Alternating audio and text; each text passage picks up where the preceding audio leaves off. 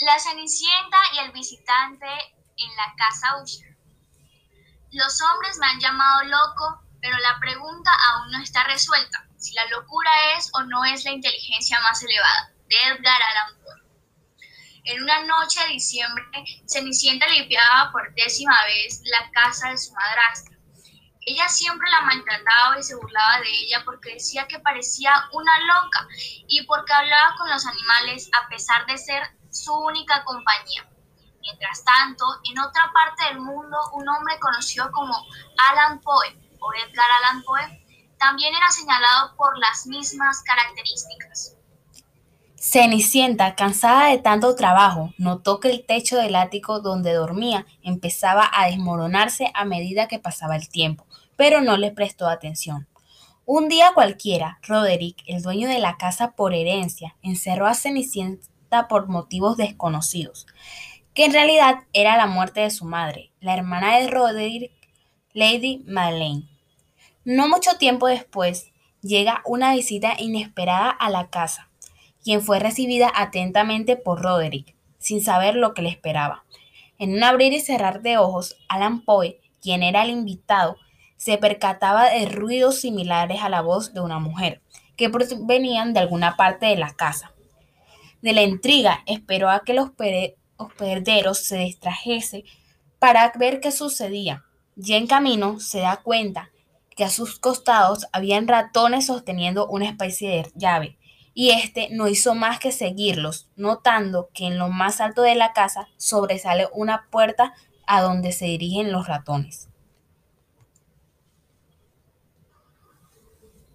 Cenicienta, al escuchar pasos abre la puerta, inmediatamente recibe la llave, topándose con Alan y a la vez cruzando miradas. Este le pregunta de qué rayos hacía ahí y ella sale corriendo, típico.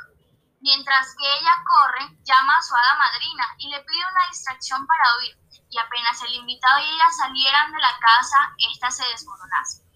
De repente a la hada madrina solo se le ocurre una cosa, revivir a Lady Madeleine, que se encontraba debajo de la casa. Y todo esto se acabaría en cuanto marcaran las 12 de la noche, permitiendo que tanto el invitado como Cenicienta salgan sanos y salvos. Después de revivir a su madre, Lady Madeleine cruza miradas con su hermano Roderick, que se encuentra en la sala de la casa y luego de un emotivo reencuentro se da cuenta que Cenicienta en realidad era su sobrina y antes de que les cayera la casa encima, abraza a su hermana muriendo nuevamente esta en sus brazos, después de la trágica aventura de la muerte. Y de la mente, Alan no salía la bella jovencita, por lo que le pide a Dupin que investigue un poco sobre esta. Ya en plan de detective, Dupin descubre algo bastante sorprendente sobre la historia de estos dos personajes, lo cual le ocasiona una gran preocupación por parte de su amigo Alan.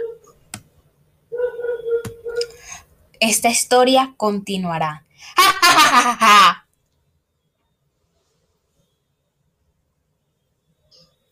Próximamente, en los siguientes capítulos estaremos tomando El presidente Duque y los misterios familiares y la máscara de la muerte roja.